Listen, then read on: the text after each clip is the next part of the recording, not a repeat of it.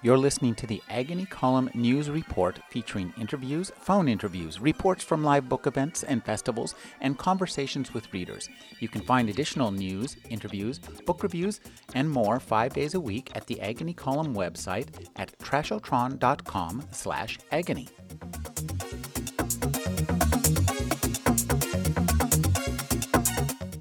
So, we've had um, two interesting readings. Um, we we want to have a sort of a discussion, but if anybody's got a question or something they want to raise at this point, go right ahead. Um, if you don't, I'll do it. Um, the thing I wanted to talk about was there's a historical aspect to both of these, and I, it was. I heard this first from uh, Kim Stanley Robinson, but I'm quite sure he swiped it from somebody else. Just the the idea that one of the links between science fiction and historical novels is that you actually one difference between them and mainstream or what some people call around the house and out in the yard literature is you have to actually create the world. You have to create the manners. You have to create the. You have to art direct. It, you Right, have yeah. to create a world, and uh, so I wanted to ask uh, both of these um, writers. Of course, in many ways, you were doing a riff off of, of Jane Austen. Mm-hmm. So you're working in a world actually that was already created. Yeah, but in a it's still a foreign country for my readers. Um, Yeah, but that, that's irrelevant, actually. They're reading her book, they've got to read that. She's got to make it in a way that they could uh, exactly. Yeah, Right. and that's uh, for me. It's um, writing historical is significantly harder than when I'm just doing epic fantasy or science fiction, because no one will call me on it if I get it wrong. All right. Well, spe- you deal with Jane Austen, you're in big trouble. if, Oh, yeah. uh, Oh, yeah. Yeah, that's true. Oh, they let me know. Do you ever do you ever get called? Oh, yeah, all the time. Like how? Um, um, well, people will. I'm trying to think of one. Yeah, I can, Um, I can uh, do well, one. I had a dog sweat in one book. Uh, and uh, that- it was early in the book, and when I'm starting out the book, I, s- I, I, am you know, I'm forcing it, and you do stupid things, and I've, I could kick myself, but it- once the book got into, into uh, on a roll, you know, you sort of things blend in better. But um, Well, having a dog sweat is not particularly. That's you don't, Don't- do that anywhere. No, but the the um, the biggest problem I have right now is that the people who write copy screw it up. Like uh, the person who wrote the copy on Eleanor says that Louis was older than she was, and he wasn't. You know, and um, the per- person who wrote the copy, the jacket copy on this book, is just an idiot. I mean, I don't know where they are, but uh, they better not come near me because the, the jacket copy has almost. I mean, it's it's sort of in the same general area as the book, but it isn't what the book's about, and it and in fact it's downright lies, you know. And they also say somewhere that I I. I stopped writing for a while to raise my children, which is absolute crap. I couldn't have raised them if I didn't wasn't working, you know. So, I mean, that they just live. They live in some some fantasy world where writers have quill pens. And, you know, we come down in the morning and the maid brings breakfast. So it's, but that isn't what you meant. But it's, No, you change it. You if I can't answer what you meant, I'll answer my own question. I'm the Red Queen here. No, but I mean, you you do you write about uh, um, different historical period, and you write a lot about the Normans and the, the Templars Yeah, oh and yeah, all this well, kind of stuff. yeah. So, do you get? And I know you do a lot of research, but do do people? Um, uh, do you miss stuff that people ch- not about dog sweating, which is No, uh, inexcusable? no. Uh, somebody, somebody told me there weren't sycamores in, in England in the time of Stonehenge, and like that, you know. Um, Well, that's interesting. Yeah, Yeah. it is because I really tried very hard to find out what was there, and it's just, but it was like thousands of years ago and all that. And um, if you get the name of a piece of armor wrong, somebody will nail you. and um, Yeah. but mostly, you know that uh, I don't. In, in order for me to notice something, you have to fall over it, and so I'm not putting in a lot of extra stuff. And uh, when I when I'm using something, I go and check it out. I'm very I know how bad I am at this. So, where do you So- check it out? Well, Um, it depends. If, there are books like I, when I did the book, the the High City, which has a, a fair amount of stuff about ships in it. Um, I, I, ran into this incredibly good book about um, about uh, dromons, which was written by some Australian crackpot who just was nuts about dromons, and it's like this. What are thick. dromons? They're ships. And uh, uh, when I was doing the medieval, the, the, new book has a lot of medieval medicine in it. None of these. The new book is the book I just finished to me, and um, I, I had to do a lot of, of. I found a book about by an archaeologist about uh, Crusader wounds and it was just a gold mine, absolute gold mine. He had, the guy describes operations, he described techniques, he had all sorts of stuff about how they treated wounds, and, and it just, it was just wonderful. And uh, you find a source like that, and and you just use it like man. That's another thing is that quite often, and rather than doing things and having to look up and see what happens, I do what I know. Mm. You know, if I find a book like that, I use it like mercilessly, and yeah. Yeah. Um, Louder. How much of that research do you do proactively? Um, like, do you set out to write a book about the Normans or about the, the, you know, set in Jane Austen's period, and then go and research that period and research specific things, and then write the book, or, or does the book well, you kind of do it si- simultaneously. You know, you do one thing and that leads to something you write, and then you that something you write leads to something you have to go look up, and then you look it up, and then that finds something interesting, so you throw out what you've already written and write something else. Yep.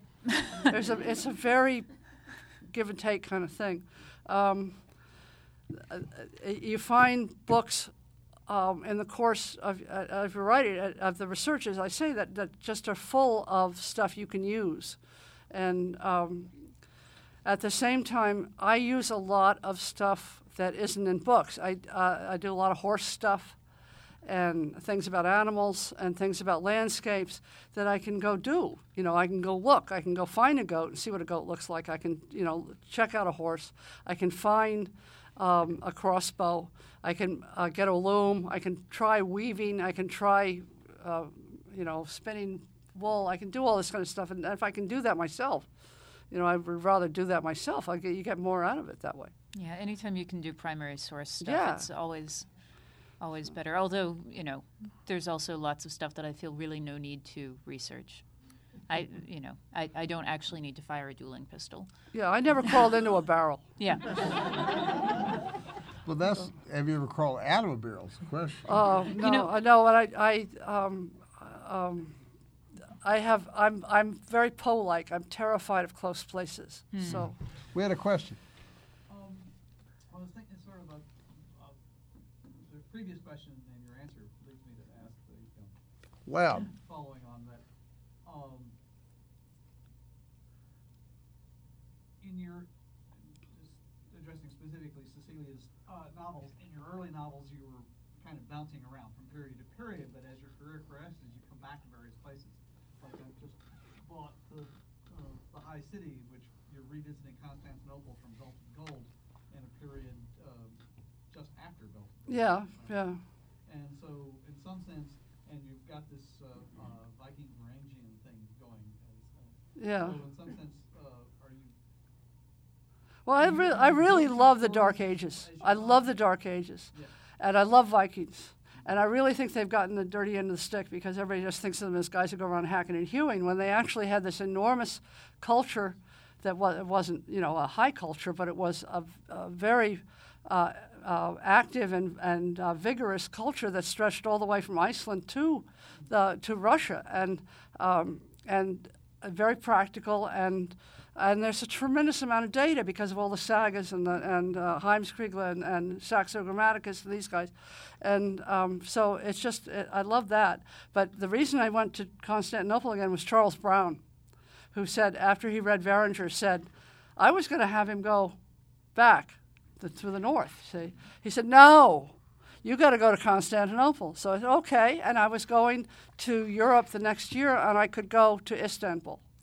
And when I went to Istanbul, uh, I fell in love. I just fell in love. I had it. There was a great book uh, by Pierre Gilles called uh, Antiquities of Constantinople It was written in the 16th century when s- that stuff was still there, because of course the Turks take it in 1453.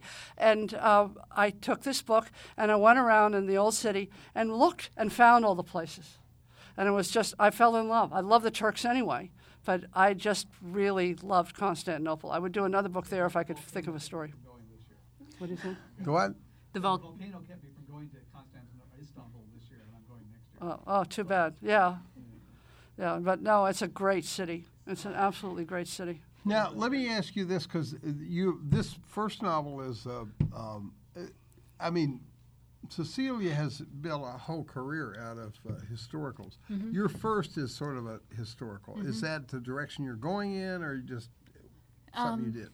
it's i guess it's just something i did um, um, I, I say that knowing full well that the one i'm working on right now is also hi- a historical but when i finished the second one the sequel uh, glamour and glass which is um, set in the napoleonic wars I said to my agent, never let me write another historical ever again, hmm. because there's so much freaking research, and and and of course now I'm working on something in 1907. All right, it was just a question. So, how come you named the dude Dunkirk? Does that mean he has a big disaster? No, it means he's got a tan knife. A what? No, I'm joking. All right. Um, actually, all of the characters, um, either their first or last name, comes from someone I know. Dunkirk uh, is, I used behindthename.com and, and grabbed that as a British surname, but uh, Edmund is his first name. All right. And he's named after Edmund Schubert, who is the editor at IGMS, and we were at, uh, we, we were old friends, so. Okay. You had a question. I did actually. Um, Loud. For Mary, it was given what we were just talking about in terms of there being so much research with a historical novel. I mean, I suppose if you write fantasy or write science fiction, you're used to creating systems, Mhm. like whole systems. I, I, you know, just listening to this excerpt of the book, I was struck by how clearly articulated the system of glamour seemed to be, and I wondered what that process, what it was like to create that. Okay. So there's the glamour that's on the page, and then there's the glamour behind the page. Um, the glamour on the page uh, is all I'm using. Um, I decided that it was a women's art, and and I decided to mostly use textile terms um, to define it. Partly because parts of it behave like textile, and partly because I thought, well, these are things that women handle all the time, and I, I didn't want to use cooking metaphors. Um, so, so there was going through and deciding what the language was. The other aspect of it um, is that I had to figure out how it actually worked, and because I didn't want to break history, there was a lot of reining the magic in and and allowing it to do less. Most of the book, most of the creating of this magic system was about keeping the magic from doing too much. The the example that I keep using is the uh, sunlight. You know, there's a scene where she creates a beam of sunlight, uh, careens across a bookshelf, and um,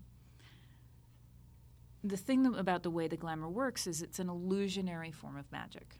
It looks like there's sunlight, but if you stuck a book into it, you would not actually be able to read it any more clearly than you would just in in the room. It, it's like a, a picture of the sun is not as bright as the sun, even though within the context of the picture it looks bright. Because if I didn't do that, if I didn't make it an illusionary form of magic, then um, candles would never have been invented, and that completely breaks history. Right, we get military like these. Whose woman does the big dragon ships like? Uh, Naomi? Novik, Right, right? yeah. Yeah. yeah. Um, and and and the other thing that I did along those lines was that I said, and this comes up No, slightly, it's slightly but- mentioned in the first chapter that you have to tie the when you finish, you have to tie it. If you don't tie the glamour off, it dissipates. And the reason I wanted to do that was so that you couldn't um, you couldn't industrialize it because as soon as as soon as you make it something that you can make and then transport someplace, um, then you it becomes much easier for it to have military applications. It does actually have military applications, but we just don't go to war in this book. That's in the second book. um, so that's that's the magic that's that's glamour on the page. Behind the page, if you don't mind me rambling for a little bit longer, No. behind the page um, is the the what I call the or what people call the deep story, which is the point where this alternate history diverged from our world. And for me, it's that in this world, fairy never separated from the mortal world. So they're just interbred. So everybody has the second sight. And just like regular vision or um, ability with music or painting, everybody has it to differing degrees. Some people are very good at it, some people aren't. Jane happens to be extraordinarily good at it. Um, Melody is nearsighted. um, what the second sight allows them to do is manipulate the electromagnetic spectrum. So they are grabbing the light, bending it, and twisting it. Um, the closer you are to the middle of the spectrum, the easier it is to work. The farther you get to the ends, the harder it is to work. You'll s- hear references when we get farther into the book to uh, coldmongers. And coldmongers are people who can manipulate cold. And what they're actually doing is, a, you know, some thermodynamic transfer. There aren't heat mongers. The reason there aren't heat mongers is because what you're doing to do that is manipulating microwaves, and it tends to kill you. um, and it also takes, the farther you are to the ends, it takes significantly more energy to do. So when you get out to the ends, it's just easier to light a piece of wood on fire. You know, so so no one really does the heat mongering because it, dead and and and hard. Um, and of course, this whole system sounds great until you realize that I also let them manipulate scent. But you know, it's magic. I'm allowed to do that. Um, but all of that is stuff that isn't on the page. But I had to figure out how it would work so that when Mr. Vincent starts inventing things, which he does throughout the books, I knew how it worked and that there was a logical progression. Um, so there's a lot of research that's not research except in my head. Yeah, makes sense. No? Cool. Yeah. Right. So you dealt with magic in the um, Loosestrife series. Yeah, I'm not nuts about it. Yeah. well, Um, what, I, what, I, what I did was just sort of, I, I used it to move plot stuff along. The, there's mo- a lot of, of um, magic in this because um, the, the main guy um, periodically drifts off across the astral plane. And um, That's- Ethelred the Unready has managed to marry an alien. But um, no, come on, really? yeah, Oh, I, I missed that. No, she, you know what? You know what a Boltzmann brain is. This is a great idea I ran into somewhere. Boltzmann was a, a, a, uh, uh, Austrian scientist around the uh, beginning of the last century, and he had this very facetious theory. You know how scientists get these little facetious deals that the universe is very complicated, and it's easier for reality to make than to make a whole universe to make like an individual brain. And his theory was that the brain would have false memories. But my idea is that there's this, this areas out here is just full of these loose brains ricocheting around, and, and, and, and one of them has has come to Earth around you know 1,000, and one up in England, and um, that's what that that strange person is. Ah, okay. So, but I never said this. I skipped over a lot of that. Yeah, the whole the whole point as as Mary says, you need to have it straight in your mind what's happening so that you can do it. But you know, you don't need to tell everybody why. You just need to have some kind of form that you can use so that you you don't get totally weirded out yourself. You know. Well, you know, I did one fantasy, and my editor was uh, Hartwell. And Hartwell, he said, you know, and basically I gave him the, the book, and he gave it back and told me all the stuff that he had to do. And he says, the thing with magic is it's machinery, and you have to get the machinery right. Right, yeah. And you can kind of fudge it, eh, with a car or a tank or an airplane or something. But with magic, you have to actually understand the machinery, Right. or at least pretend you understand. yeah, and then on top of it, you know, it isn't real. Yeah. You know, therefore, you know, there's something terrifically arbitrary about it, which is very, um, to a, a writer, at least to my kind of writer, or to me, um, is cheating. So um, I don't think I'll do it again. I um, I have a uh, kind of um, fantasy science fiction thing I'm working on now, but it isn't really. Uh, it doesn't have a lot of magic in it. It's just, well, maybe it is, but I mean, it's I don't not historically. I, I won't do it again. Now, how come you never did? You you do nothing with the Greeks. you do the Normans. Yeah, Yeah. You you run through the Mediterranean, but the Greek. Why, why are the Greeks left out of the whole thing? I don't. I leave a lot of people out. I've never done anything about. Um, um, well, who have I never done? I've never done anything about the Indians. You know, I've never done anything about the Japanese. I mean, why aren't you complaining about that? No. Uh, I don't know. The Greeks do not. Uh, I wouldn't say they don't interest me, but they're they're. I, I'm more interested in um, in oddball things anyway. The Greeks are right smack in the middle of everything. Everybody knows everything. Everybody's you, got a theory. You seem to to like the Normans a lot. I love Normans. Yeah. I think the Normans are really geniuses. they were I mean, thugs. Well, okay, they're thugs, but they they come into um, uh, the um, uh, northern Europe at a time when it's just chaotic, And they absolutely Vikings, chaotic. right? Yeah, they were horse Vikings, and they start making states, and they make states. They make Oh. a state in Normandy. They make one in England. They make one in Sicily. They make states that work at a time when everybody else they, they they're Even lucky in if the they can East. collect ta- taxes. They made one after the Battle of Manzikert. A Norman who was a mercenary for whatever the emperor was then was separated from everybody else, grabbed a bunch of people, and tried to form a Norman state in Anatolia. I mean, you know, they, their instinct was to, to make make states, and uh, there's a, something very. Uh, um, nice about this. I mean, the rest of ev- everybody else is busy, you know, burning each other and and uh, um, praying a lot. And the Normans are doing something practical, and also, you know, the, the Sicily is a wonderful, wonderful piece of history that nobody knows.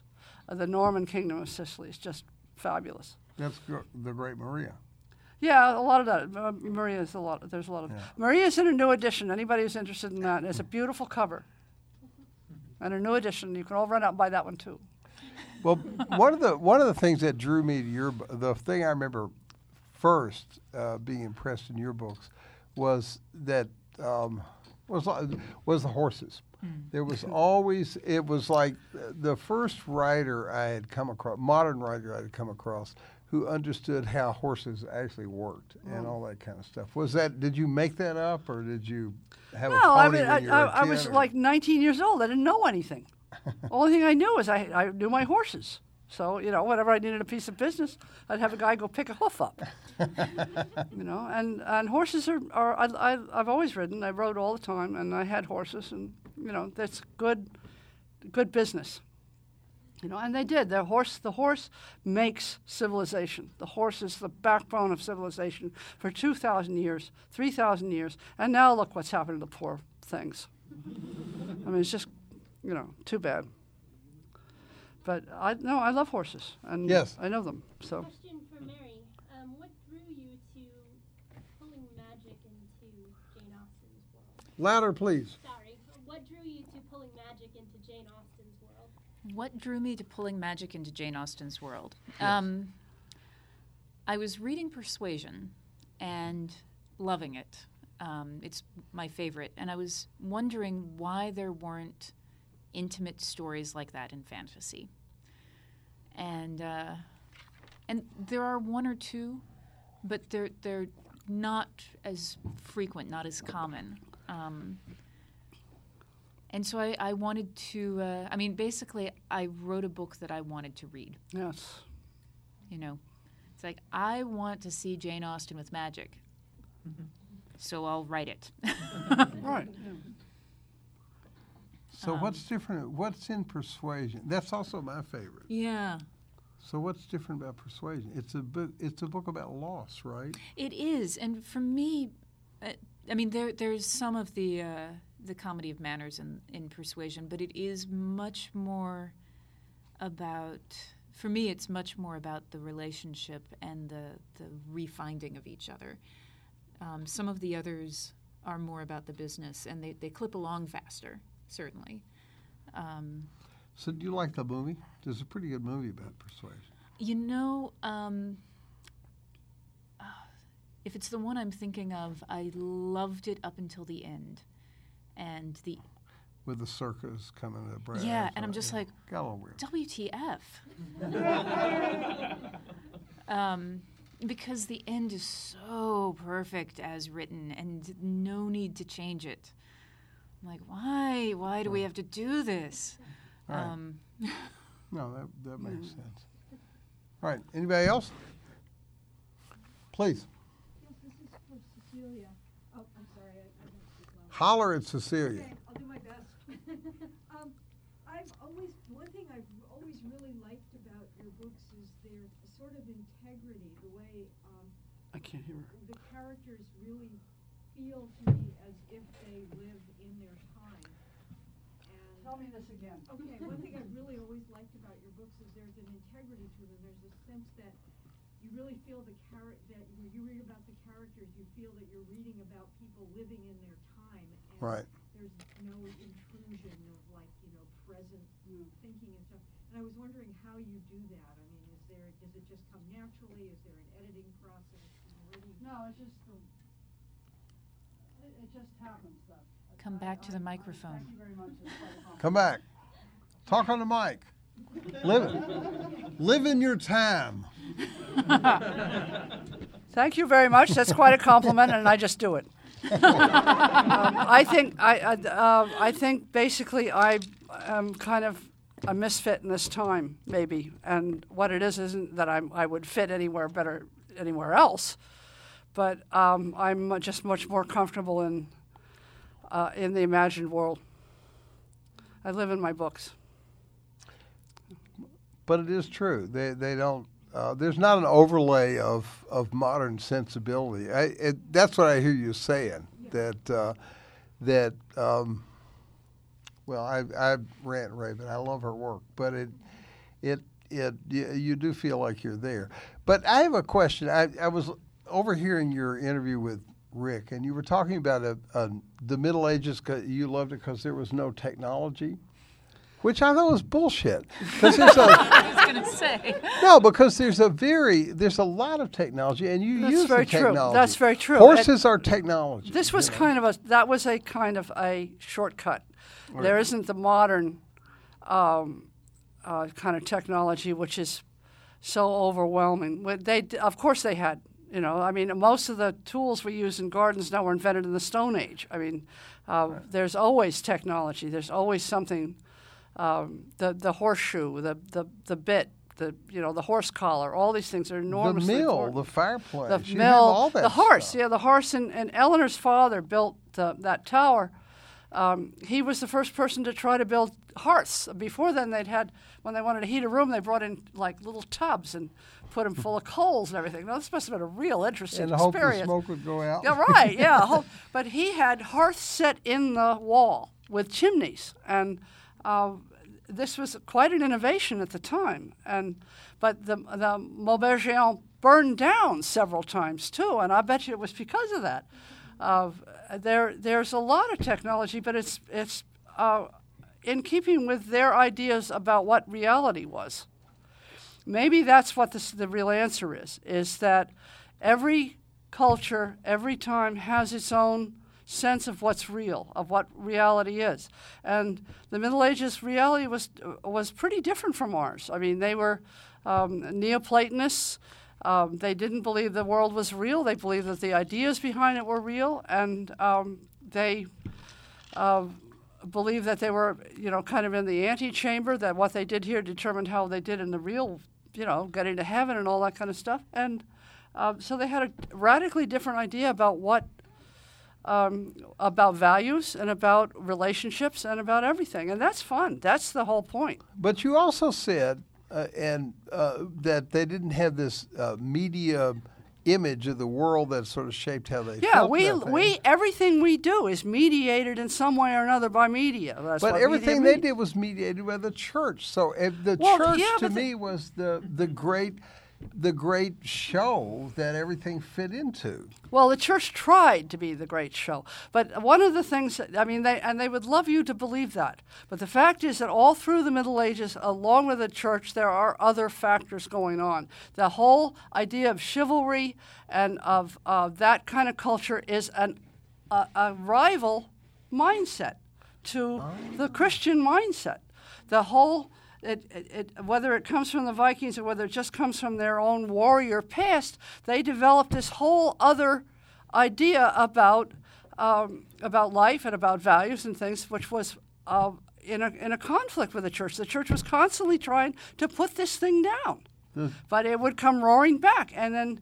Uh, you get the tournaments instead of wars, but they aren't instead of wars. They're just preparations for the wars, and uh, they try to they get the church the truths of God, and then you know, they throw them all over to the Crusades and all this kind of stuff. But there's a constant struggle between what the church thinks is going on and wants everybody to believe is what's going on, and what people, other people, had in mind.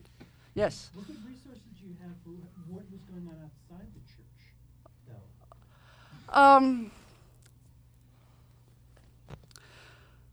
I'm not really sure. Just it, it, it, it's you, the more you read this stuff, the more you sense this stuff going on. And um, I mean, you read about chivalry. There is nothing in the church that has anything to do with chivalry. Chivalry is obviously a warrior cult, and uh, and you can see it. It it reaches back to past when you know past Clovis was what we're talking about here, and um, into. Um, so you can go look at things like like even Tacitus and find what he says about it. And you can see all of a sudden that it's, that it's still there, that it's still all there. You know, that the church is clamped down on top of it and is trying as hard as they can to civilize these people, but they're roaring back. The other thing to do, of course, is just pay attention to what the church is complaining about. Right, yeah, whatever they're complaining about is what's going on they don't like. Like, right, like, um, That works now.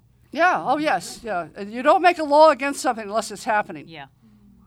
And um, so, um, Well, it's like it's like in in um, in Eleanor. There, there's this whole idea of who you're attached to, and uh, you know, the, it seems to me like the Middle Ages were about attachments and hierarchy. Yeah, oh, and yeah, You're saying yeah. that's that was sort of a counterforce to the to the Holy Roman Empire. The the No, the no. The, the church, uh, well, the, the whole society was based on obligations, obligations and duties, fealty, and uh, what you what you had to do, what you were supposed to do, when you were supposed to do it, how, in what form you were supposed to and do it. And everybody accepted that. It was normal, right? Well, it was yeah. It, it was pro- it varied very widely from one place to another, and but it was still the basic idea was that a person who did not fit into this was really weird and scary, Right. and uh, that you know you can understand that.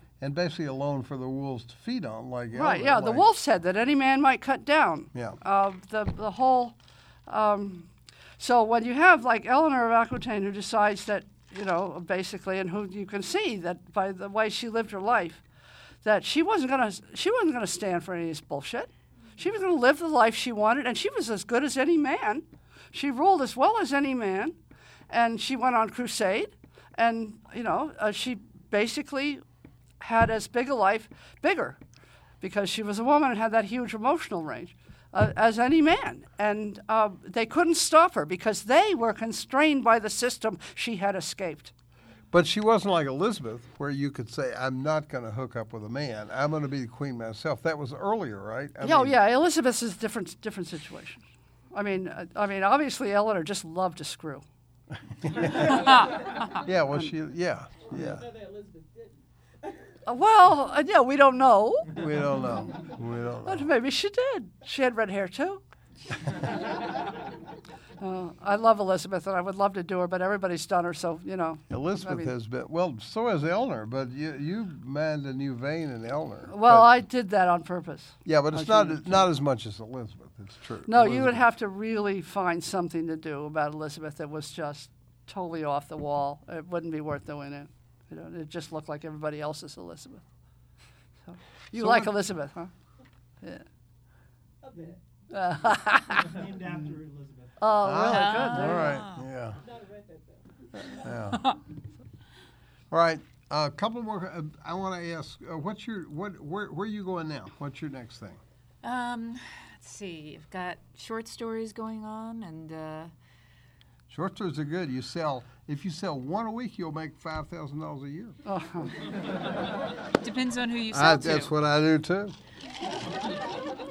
Um, so working on short stories, uh, working on the new, on a new novel, um, mostly in the research phase for that. I just started writing it to try and get a sense of tone. Um, but I'm probably going to write into it for a little bit and then stop and, and fiddle with the outline some more. Um, and it's, I'm hesitant to talk about it because it keeps shifting, but, um, but it's basically set in, uh, 1910. It uses a completely different magic system. This one is dust based. Um, and unlike uh, Glamour in Glass, which is illusionary, this one is actually completely transformative, but only lasts as long as the dust is on the object.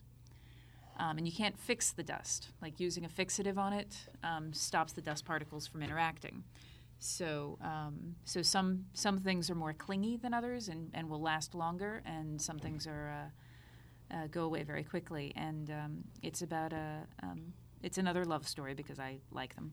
Um, although this one is not a romance so much, uh, but uh, um, this white man is at uh, University of Chattanooga, uh, University of uh, Nashville in the uh, School of Applied Arts, getting his magicking degree, and um, there's a black woman who is using magic to pass.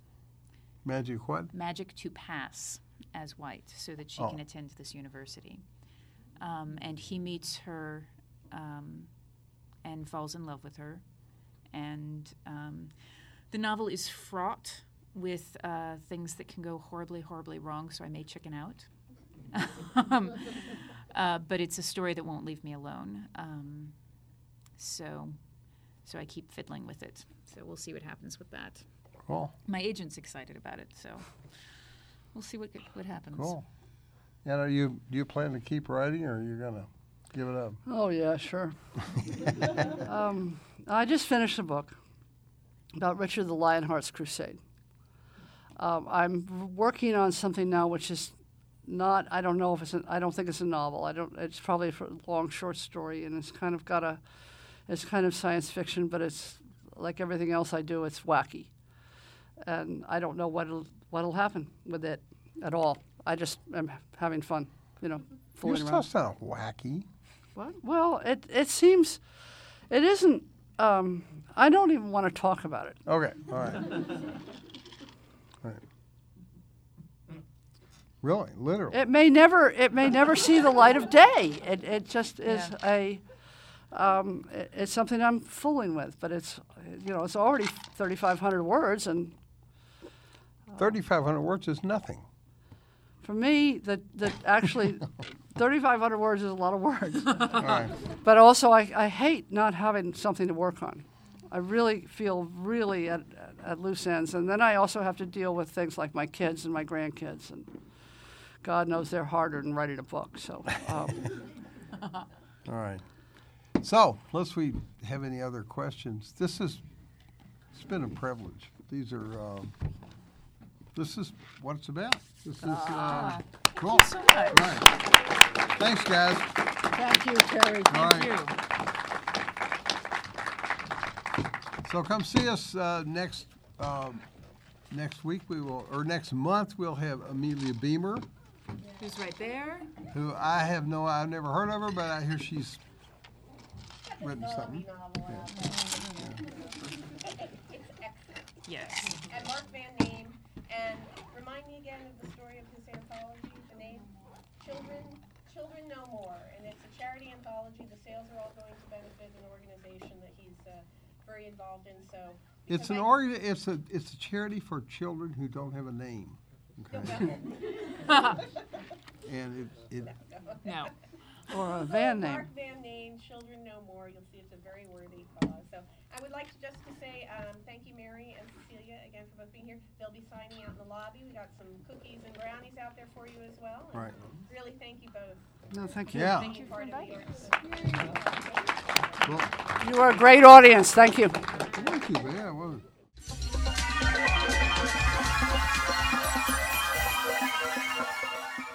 You're listening to the Agony Column News Report featuring interviews, phone interviews, reports from live book events and festivals, and conversations with readers.